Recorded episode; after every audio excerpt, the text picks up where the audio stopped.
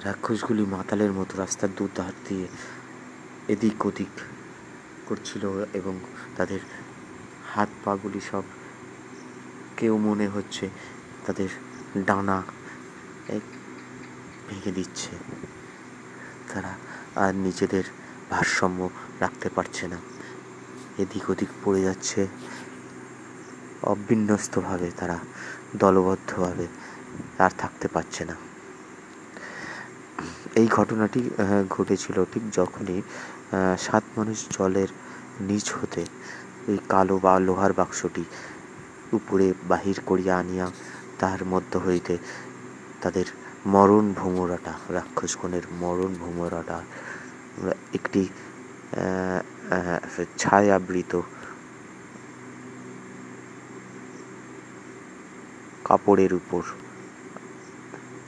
ডানাটা এই সুরক্ষিতভাবে তার ধরে তার রক্ত যাতে মাটিতে না পড়ে, সেইভাবে চেষ্টা করা হয়েছিল।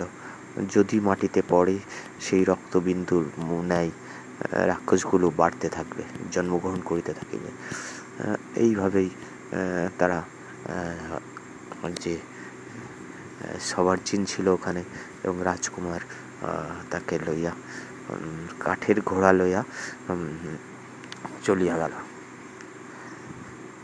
যেতে যেতে যেতে যেতে হঠাৎ সেই একটি নদী আসিল।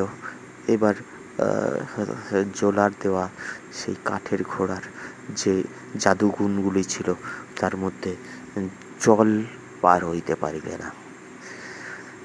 তা কাঠের ঘোড়ার সুইচগুলো আর কাজ করিল না।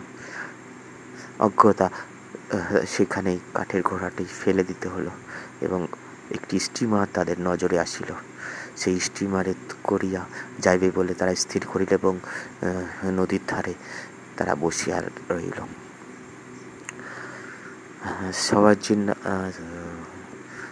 সেই রাজপুত্রকে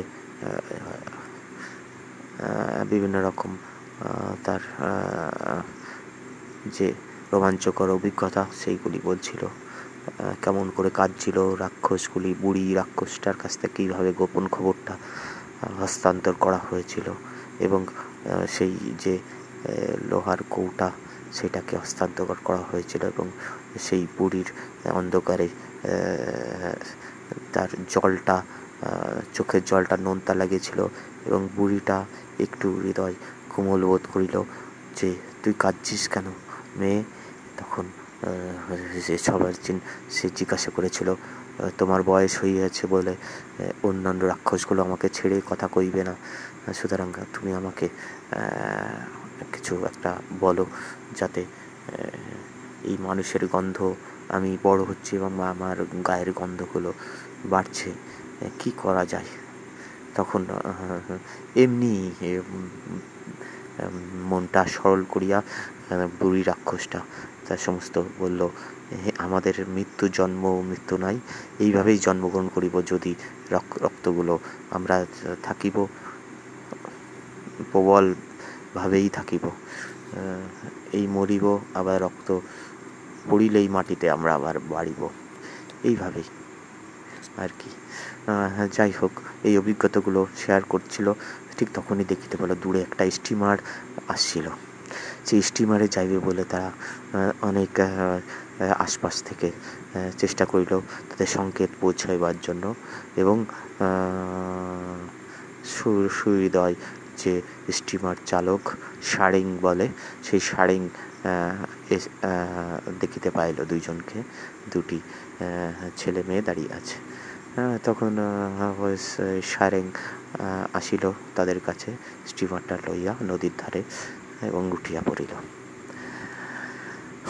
এর মধ্যে ইতিমধ্যেই রাজকন্যার সাথে রাজকুমারের যে চোখ বিনিময়, ভালোবাসার অনুনয় অনুরাগ সমস্ত কিছুই হইয়া গিয়েছিল এবং গত এক বছর ধরিয়া এই বিয়া তাদের মধ্যে মানে বিবাহ হইয়া গিয়েছিল এবং তারা ইতিমধ্যে রাজকন্যা অন্তঃসত্ত্বা।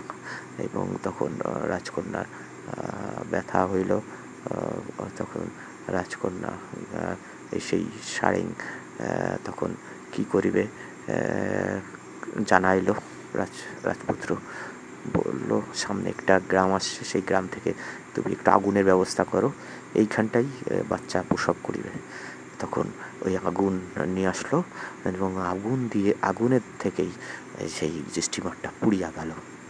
শুনতে থাকুন গল্পটি, ভালো লাগলে লাইক করুন সঙ্গে থাকুন।